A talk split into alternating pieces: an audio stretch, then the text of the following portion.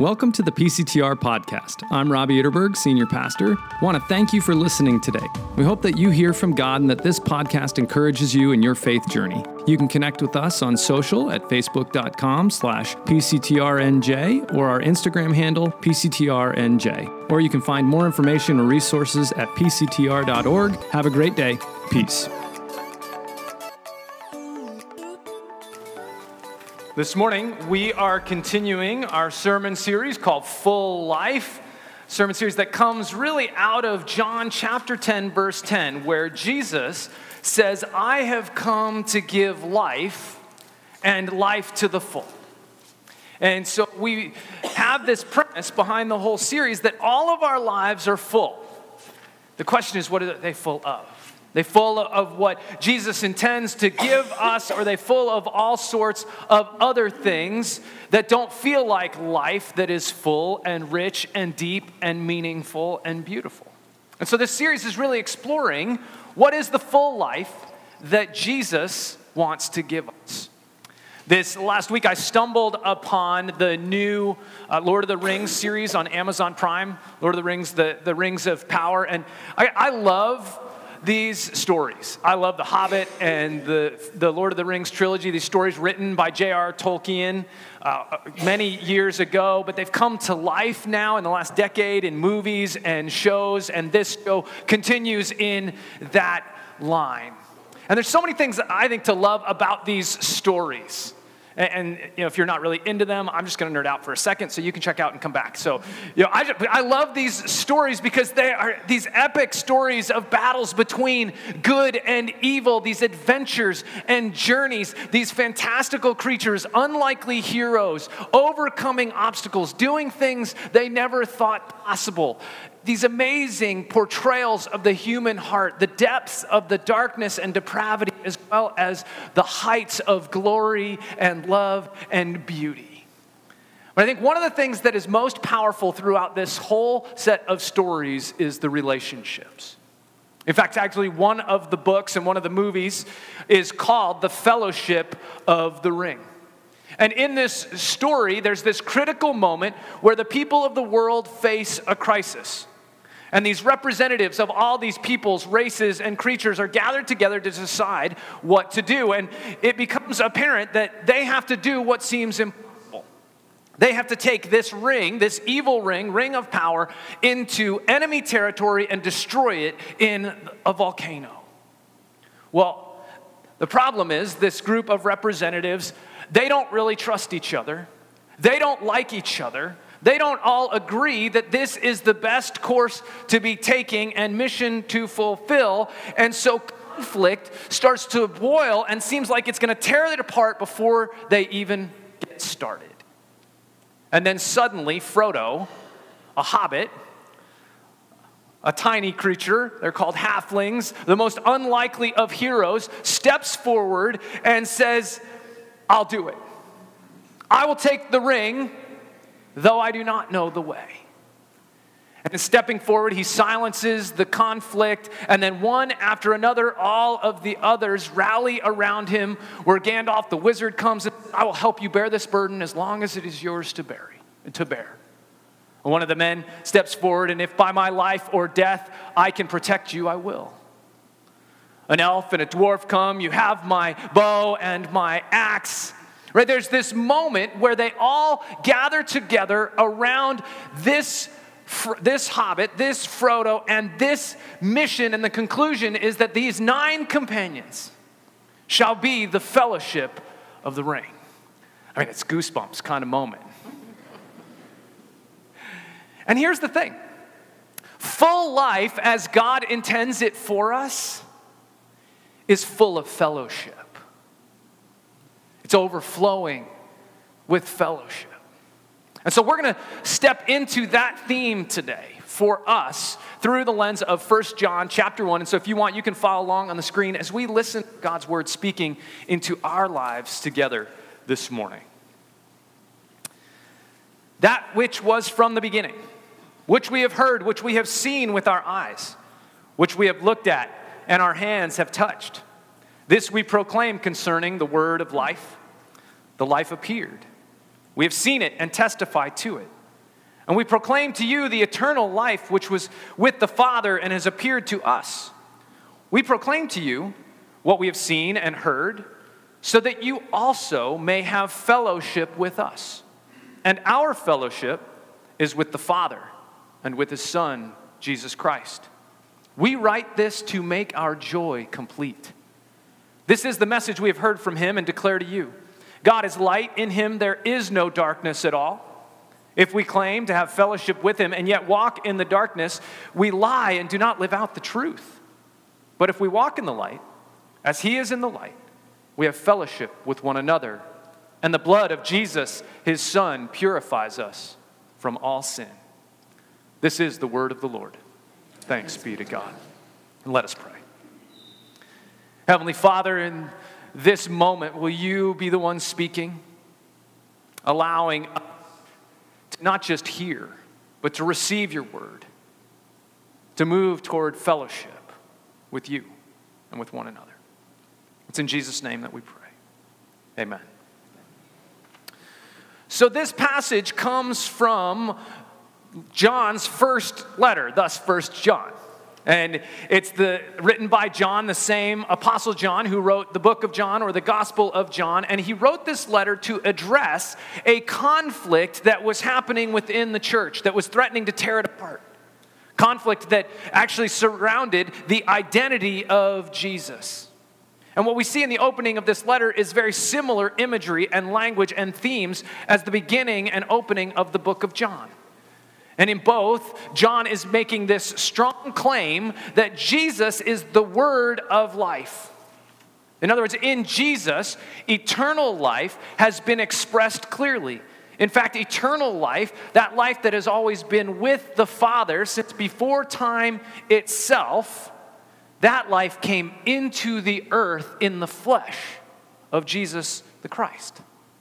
In other words, John is making this claim that Jesus is fully God and is fully man in the flesh. And John is claiming, I know this because of what I have heard from him, what I have seen from him. I've even touched him, so I know he wasn't just an apparition, he was in the flesh. You can trust me, what I'm saying, because I've seen it. I know it's true. But what we're going to focus on today is he gets to the purpose of his letter in verse 3. He says, I'm writing this, I'm proclaiming this to you so that you also may have fellowship with us. And our fellowship is with the Father and with his Son, Jesus Christ. Brings us right to that word, fellowship. And what is fellowship, though? I mean, if you did a Google search of what is fellowship, other than just dictionary definitions, you would find all sorts of listings for fellowship positions in medicine or government or at universities, these you know, highly esteemed, sought after positions uh, of growth and significance and influence. In churches, when we start thinking about that, sometimes fellowship has come to mean membership. Other times, it's come to mean drinking a cup of coffee that may or may not have tasted very good as an excuse to gather around and chat with one another. Fellowship sometimes means simply greeting each other in churches. And, those are all an aspect, but it's really tiny fractions and aspects of what is a much richer and deeper, significant meaning. The word fellowship here in Greek is actually koinonia, and it's really hard to translate because it's so robust in its meaning. It comes from the root of, of, a word that means common or shared. Common as in, hey, we hold this in common or it's shared. And a number of the translations or the words that can be used when thinking about koinonia, I'll give you some. One is communion.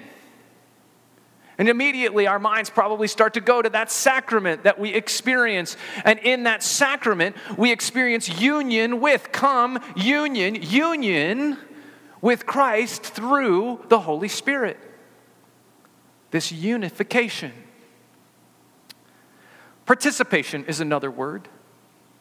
In other words, this is an active thing, not a passive thing that we step into. We participate in sharing a common life together, not just a common cup of coffee, but life in all of its richness and fullness, life day in and day out, in its ups and downs, joys and pains, highs and lows, sorrows, delights and celebrations, everything in between. And yes, we share some meals together, some trips to the beach, going shopping. All of life is wrapped up in fellowship, not just one sliver on one particular day.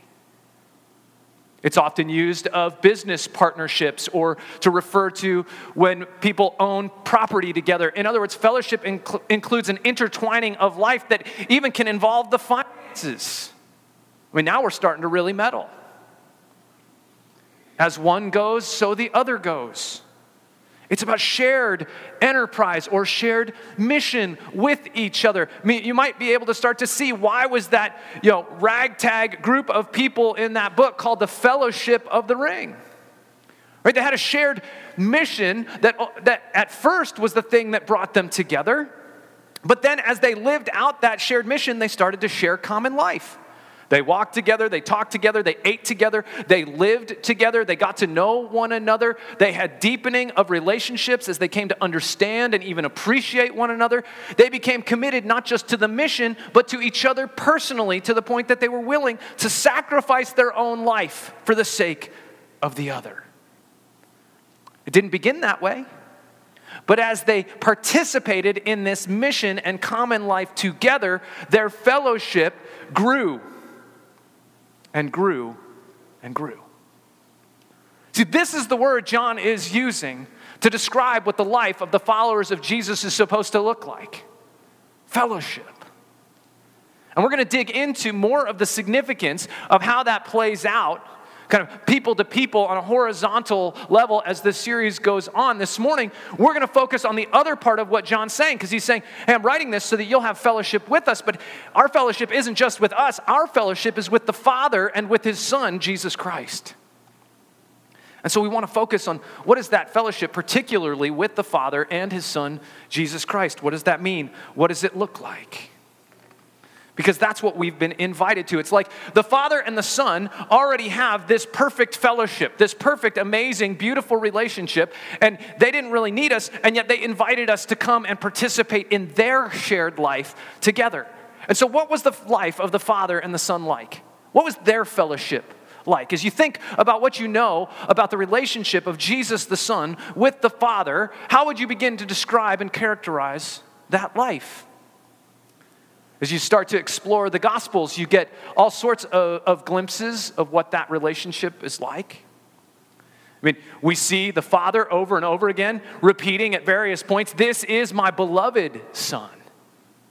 You see a tenderness and affection, a delight of the Father in His Son. I'm pleased with Him, I'm proud of Him. We see the Father responding to the, to the or the Son responding to the Father's affirmation with a joyful obedience, not an obedience that comes out of being afraid that if he doesn't do what the Father says, that the Father is going to punish him, but a, an obedience that comes out of having already experienced the Father's delight and pleasure. He wants nothing more but to make the Father happy. And so he obeys to make the Father happy, to please the one who is already pleased with him. This beautiful cycle of delight in one another. And a union, Jesus says, the Father and I are one. Shared heart, shared mind, shared desire. And that's the nature of the relationship that we're being invited into. Charles Spurgeon was a, a preacher, uh, sometimes called the Prince of Preachers in the 1800s, and he used an illustration to try to help, uh, help his hearers understand more of the significance uh, of this kind of relationship and dynamic. And so he uses this image and he says, Imagine, you know, you live in London, which would have been really easy for them because he was from London. So, you know, that would, that would have been easy. But living in London, and this plague sweeps through London, and people are just getting sick all over the place. And there's this father and this son who live in London, and it's become their obsession to do everything that they can to bring healing and comfort and encouragement to those who are sick throughout the city. And imagine you're invited to come and live in their house. What would you notice? You might notice between this son a warmth and affection for one another. You might hear as they discuss what's going to happen today and what needs to happen tomorrow, you might begin to hear their heart and their passion for those who are sick. You might begin to see the Son's willingness to joyfully do whatever the Father wants him to do. You might hear their intentionality of choosing to continue to move toward those who are sick rather than bailing out of town.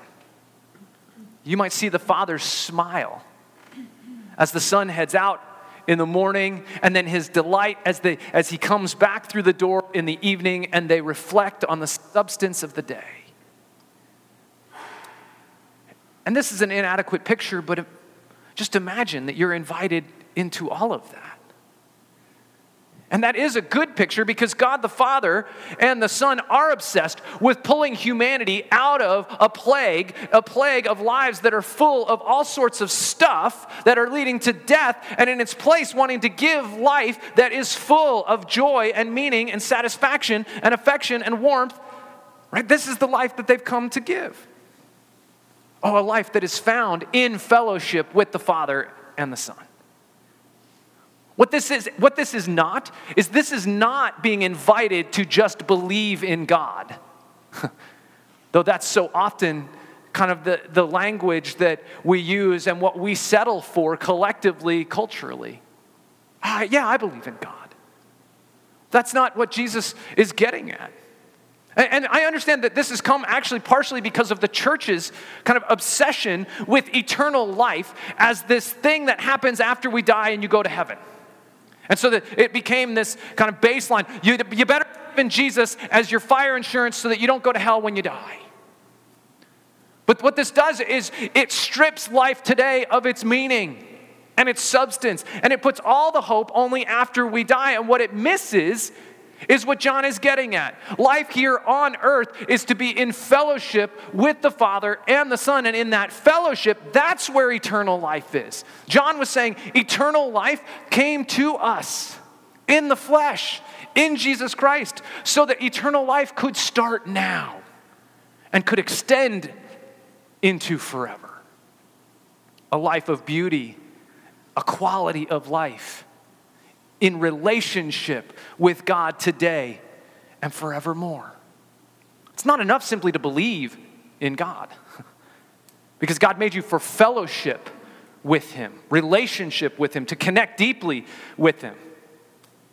Like eh, we often think of God as this, the one who made all things, but really he's kind of removed, stepped back from our everyday life. He's not really involved day in and day out. But this view defies what Jesus said and defies what John is saying to us. That God didn't just stay outside of human history, He entered into human history in the flesh of Jesus Christ so that we can have a relationship with Him today to be known by Him, to know Him, to share a common life with Him, a life that is full life. If we come back to Spurgeon's image, if you're invited into this house to be a part of this intimate fellowship with the Father and the Son, to enjoy that, how would you grow into that? What would that be like? What would that process, what would that journey be like of growing in a deepening fellowship with the Father and with the Son? I mean, imagine at its kind of base level, which is what Spurgeon imagined, is that it had to begin with communication. I mean, can you imagine inviting someone, a guest, into your home to stay with you for an extended period? And what if they just kind of sat over in the corner and they never talked to you? How awkward would that be? And you might soon uninvite them from being a guest in your home. Right? No, it's got to be in simple communication, right? To talk with God to talk with him, not just talk at him, but to talk with him, to converse with him. Yes, to speak your heart and your mind because he wants to hear from you because that's what a relationship is like. But also for him to speak his heart, his mind, to lead you, to guide you. And, and you might be going, Yeah, I, I don't have that experience. I'm not talking about the audible voice of God speaking into your life, though some have had that experience. I'm talking about a, a, speaking that happens in the depth of our soul. Sometimes it happens in our mind. I'm talking about something that, though it requires time and space to foster and develop, we can't just demand it. But I think if I'm honest about it, sometimes in my life, I show up in a moment and I expect God to speak like, I'm, like I have taught a dog right? All right, speak. God, I'm here, speak. God, I have this two and a half minutes, speak. And God doesn't want to be demanded of, treated like a dog. He made us for fellowship, for sharing of life, not a transactional relationship, but to enjoy participation with life, with Him. And, Spurgeon goes on to say, as communication begins, one of the ways we're going to grow in that fellowship is to begin to understand the significance and the nature of the work that the Father and Son are involved in. You know, asking those questions what are you doing? What do you do when you go out there every day? Why? And even more than that, why are you doing it? You're going out and every day you're putting yourself in harm's way. Every day you're going out and you're risking taking on the sickness that is plaguing everybody else. Why would you do that? Because they're not even really grateful for it. And what we, you'd start to discover more and more is the heart of God, the nature of what love really looks like. That this is how we know what love is that Jesus Christ would lay his life down for us. And then we'd start to not just understand, but we might actually begin to admire and appreciate and even adore this father and this son that are so consumed with loving those who are unlovely and unlovable and unworthy and ungrateful, but to see how they continue over and over again to pursue, to offer healing and wholeness and fellowship. Because it moves us. That kind of self sacrificial love. I mean, just think how many stories that you know, your favorite stories, involve some incredible measure of self sacrifice and it's moving. And Spurgeon keeps pushing. He says, as you begin to understand and appreciate and admire, you may even be drawn into it. You may even realize, man, there's something so beautiful and so magnetic about that life. You may begin to want to participate in it because that's what full fellowship is starting to participate in the mission, the shared life together. And if God is the God on mission, then it means we become the people on mission with God. It's not enough to say, well, see you later, have a good day, you know, come back to dinner. But to begin to move out into the world, into those places where the people are sick and needing healing, needing a touch, and beginning to participate. And it's like, okay, I don't want to get in the way, but if I can be helpful, let me know. Because we'll want to do what they're doing. Because that's what fellowship looks like as it deepens and it deepens. The psalm we read earlier, there was this, this line in the psalm that says, Delight in the Lord and He will give you the desires of your heart.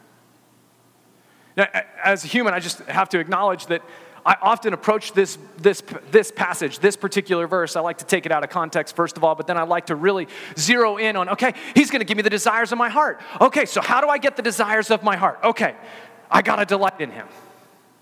Well, by definition, if I have it in that order, my delight is no longer in Him, my delight is in the desires of my heart, and I want to use him to get those desires of my heart.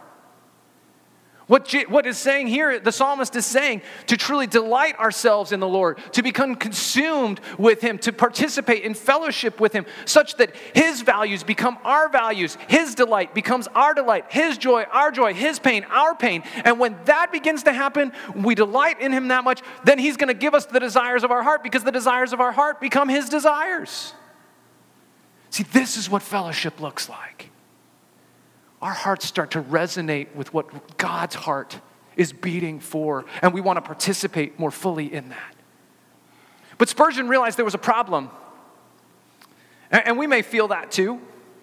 Spurgeon knew that if, though we had been invited into the house to live there, the problem is we were infected with the same plague, and we were bringing the plague into the relationship the plague of sinfulness, the plague of selfishness. John talks about it this way in the passage we read. If we claim to have fellowship with God, yet we walk in the darkness, we lie and do not live by the truth. We bring a darkness with us into the relationship with God, and God is light. I think sometimes we choose to walk in the darkness on purpose, willfully. We choose ways of living that we know are contrary to what God wants for us. We choose to just kind of give in to the anger and excuse it later. We choose to justify the choices, the attitudes, the, the things that we do in the moment even though we feel and recognize the conviction that, yeah, that's not going to be the best for me or for other people. We choose that darkness. But I don't think that's the only darkness we can find ourselves in. See, I think he's saying we lie to ourselves. I think we can so easily live in a darkness that is like wandering off a path into a dark place. You know, that we can become so fixated and distracted by what's immediately for us, we forget to keep looking ahead and we end up in this dark place, this dark corner, and we're not even sure how we got there.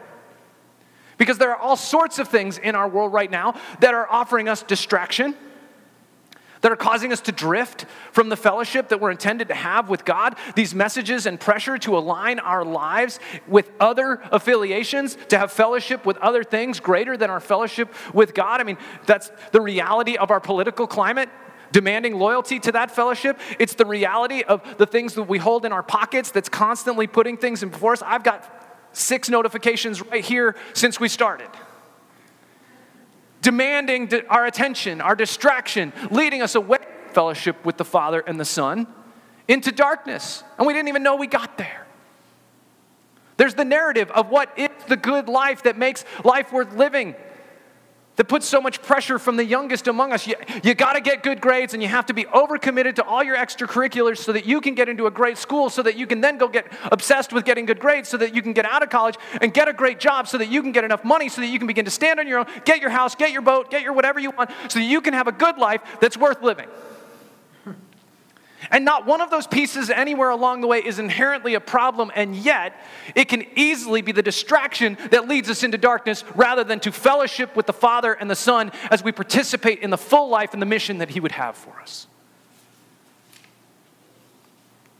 But John says if we walk in the light as He is in the light, we have fellowship with one another.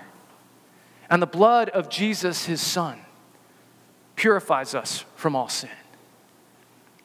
Though we have a tendency to outright rebellion, though we have a tendency toward waywardness and distractibility, it does not have to destroy the fellowship that we were made for because the gift that God has given us, Jesus the Son, has taken on the plague of our sinfulness. He took on the darkness on that cross. Did you know that when he was being crucified, that literally darkness covered the sun from noon to three?